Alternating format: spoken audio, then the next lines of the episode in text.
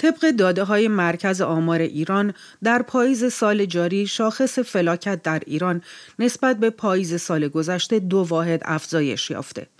شاخص فلاکت که مجموع دو شاخص تورم و بیکاری است طی یک سال از 50 به 52 واحد افزایش یافته است.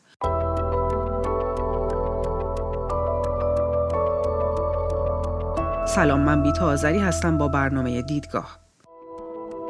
شاخص فلاکت ملاکی برای سنجش مشکلات اقتصادی جامعه است و رشد آن در مناطق روستایی اندکی کمتر از مناطق شهری گزارش شده است.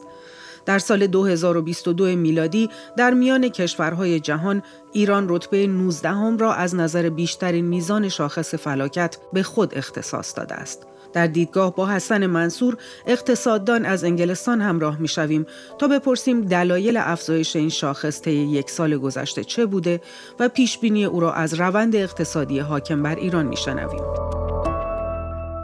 آقای منصور پیش از اینکه به تحلیل شاخص ها بپردازیم در ابتدا برای ما بفرمایید با توجه به اینکه این اعداد آمار رسمیه و از طرف یک سازمان حکومتی ارائه شده تا چه حد قابل اتکا هستند و چقدر ارائه تحلیل بر مبنای اونها می‌تونه درست و دقیق باشه؟ کنم که در مورد مسائل آماری ایران این مشکل وجود داره که مرجع رسمی آمار در کشور مرکز آمار ایرانه در حالی که تفاوت زیادی بین مرکز آمار ایران و بانک مرکزی معمولا در آمارهای ملی وجود داره. جدا از این مثلا مرکز پژوهش ها نیست مرکز پژوهش های مجلس نیست آماری رو هر اعلام می‌کنه که اینا با هم تفاوت دارن. حالا وارد اون تفاوت نشیم برای که خیلی در خیلی از موارد این تفاوت ها قابل توجیه نیستن. به این ترتیب اعتبار آماری کشور رو همین قضیه اندکی مورد تردید قرار میده. از سوی دیگر وقتی آمارهای رسمی از زبان مسئولان اعلام میشه این اعلان آمار مثلا از زبان فلان وزیر با آماری که از خود مرکز آمار داده میشه دوباره فرق می‌کنه. اینم یه مشکله. ولی به هر صورت مراجعه ما معمولا به آمار مرکز آمار ایرانه که به فنی در واقع صلاحیت ارائه آمار رو داره و کادر برزیده هم داره. ولو که در مواردی چون اینا در واقع ادارات دولتی هستند و در واقع تحت فشار دولت قرار می‌گیرند ناگزیر است که آمارها رو یه نوعی رفع رجوع بکنند که با برنامه های اعلام شده دولت جور در بیاد و از این نظر چه با مقدار احتیاط بینا توجه کرد. با توجه به سعودی بودن این آمار حتی در اخبار دولتی آقای منصور چه دلایلی رو شما می‌تونید به عنوان مهمترین عوامل رشد شاخص فلاکت در یک سال گذشته عنوان کنید؟ ملاحظه بفرمایید شاخص فلاکت بنابر تعریف عبارت است از جمع نرخ تورم و نرخ بیکاری. در ایران تورم در حدود چهل درصد اعلام می شود در حالی که پارسال یعنی در اسفند 41 46 و نیم درصد تمام کردیم تورم رو رقم رسمی را می کنم به این ترتیب این یک رقمه. میزان بیکاری مقامات رسمی حدود 9 درصد اعلام می کنند که به شدت مورد تردید توضیح ارز خواهم کرد. چرا؟ اینا رو با هم جمع بکنی 9 درصد با 42 43 درصد می‌رسد به همون 52 درصدی که برای شاخص فلاکت اعلام می‌کنن. بزرگترین وزن این شاخص متعلق است به نرخ تورم چون تورم بسیار بالا حدود 42 و 43 تورم رسمی را عرض می‌کنم.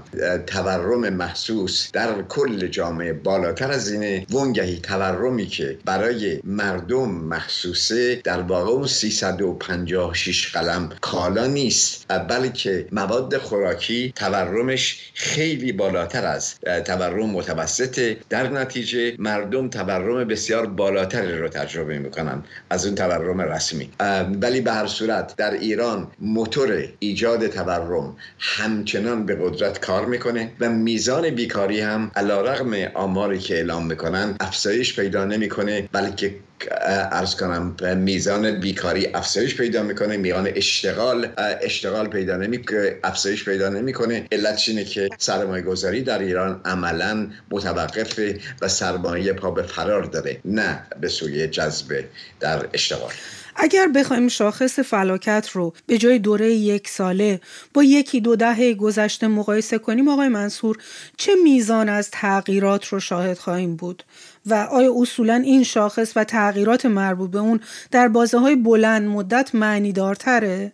بله ملاحظه بفرمایید چند نکته در این زمینه باید مورد توجه قرار داد. اولا همین نگاه بکنید به چند سال پیش به زمان دولت روحانی. ما دوره هایی رو داریم که از تورم ده درصدی صحبت کردیم. حد تورم زیر ده درصد صحبت کردن بعد از آنی که برجام به موافقت اولیه رسید. در نتیجه میزان تورم با نوسانات بسیار شدیدی در ایران عمل کرده. وقتی برجام شکست خورد تورم به نرخ بالای سی درصد رسید و به دست این دولت که رسید در حدود 40 درصد بود و این دولت با همین تورم به صورت افزایش ادامه داده. در نتیجه این برایند نرخ تورمی است که در این سالهای گذشته در حدود 40 درصد و بالاتر بوده. میزان بیکاری چون به در روند افزایشی بوده. در نتیجه نرخ بیکاری رو به نرخ تورم اضافه کنید با سالهای قبل با ده سال قبل قابل مقایسه نیست بلکه به شدت افزایش پیدا کرده. و این نشان از اسرت در اقتصاد ایران می‌کنه و سختی معیشت مردم. شما این آخرین آماری که در مورد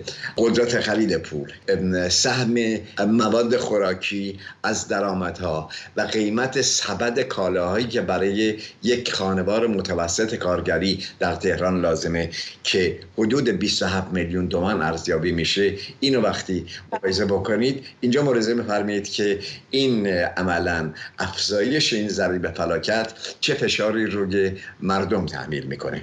آقای منصور از نظر شما چه دلیلی داره که این شاخص در استانهای مختلف با هم تفاوت دارن؟ با توجه به اینکه ما فرض رو بر این می‌گیریم که تورم در همه جای ایران رشد یکسانی داشته. نه لزوما. ببینید تورم بستگی به این داره که خب سطح قیمت ها برای فلان کالاها برای گروه های مختلف کالایی و گروه های مختلف خدمات در کدام استان در کدام شهر در کدام روستا به چه میزانه؟ قطعا می‌تونه فرق بکنه. یعنی ما متوسط کشوری رو در نظر می‌گیریم. در حالی که متوسط کشوری لزوما با مناطق فرق می‌کنه. بستگی این داره که من فاصله حمل و نقل فلان جا و از محل تولید و توزیع کالا چقدره؟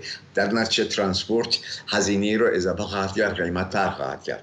ساختار بازار هم در اونجا فرق می‌کنه. در نتیجه میزان تورم حدود دو سه درصدی از جاهایی به جاهای دیگه بستگی بین که چه مقدار کالا به اونجا می‌رسه کمبود داره نداره این می‌تونه فرق کنه. این کاملا طبیعیه. ولی طبق آماری که ارائه شده ارز کنم در تهران هم اشتغال بالاتر از جاهای دیگه بوده هم تورم کمتر از جاهای دیگه بوده. ولی در استانهای محرومتر نظیر چهارمحال بختیاری لوستان یا سیستان و بلوچستان اینجاها ضریب فلاکت بیشتر بوده و این قابل فهمه برای اینکه در اون استانها مثلا ملاحظه در سیستان اصولا بیکاری خیلی بالاتره و آمارها اصولا قابل اعتنا نیستند که واقعا آمارها نشان دهنده واقعی میزان بیکاری در اونجا هست یا نه.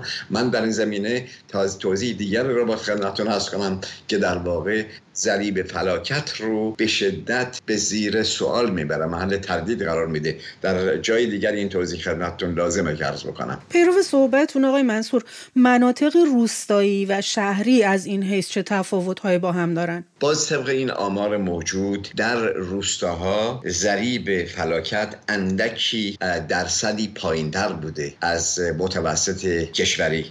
و این قابل باید دقیقتر بود. اینکه در کدام قسمت کشور چه مقدار بوده بیکاری چگونه سنجیده میشه؟ واقعا آمار درستی از بیکاری ها در اونجا داریم یا نداریم؟ چون به ویژه در شهرستان ها که میریم شهرستان های کوچولو در اونجاها به ویژه آمار بیکاری به هیچ وجه قابل اعتنا نیستند که بگیم که اینا واقعا می‌شود بهشون تکیه کرد و گفت آمار دقیقی وجود داره. چون خود آمار بیکاری در ایران به شدت محل تردید. علتش این است که ببینید بیکاری وقتی صحبت می‌کنیم یعنی چه تعدادی از مردم آماده کار هستند یا شاغل هستند از این مردم چه تعدادشون بیکاره؟ در حالی که شما اگر به یه نکته دیگه توجه بفرمایید و اون که تعداد به اصطلاح نرخ مشارکت در جامعه ایران در حدود چهل درصده یعنی از کسانی که می توانند کار کنند چهل از صد وارد بازار کار میشن. در حالی که نرخ در سطح جهانی 60 درصد. علت این که مردم وارد بازار کار نمیشن جویای کار نیستن برای که ناامید میشن و بازار کار رها می‌کنن دیگر جوگنده کار نیستن. این به معنی کم شدن بیکاری نیست بلکه به این معنی است که اینا جستجوی کار رو رها کردن. به این ترتیب نرخ واقعی بسیار بالاتر از این 52 درصده. در آخر آقای منصور به ما بفرمایید شما چه پیش بینی از اوضاع اقتصادی آینده ایران و روند سعودی شاخص فلاکت دارید.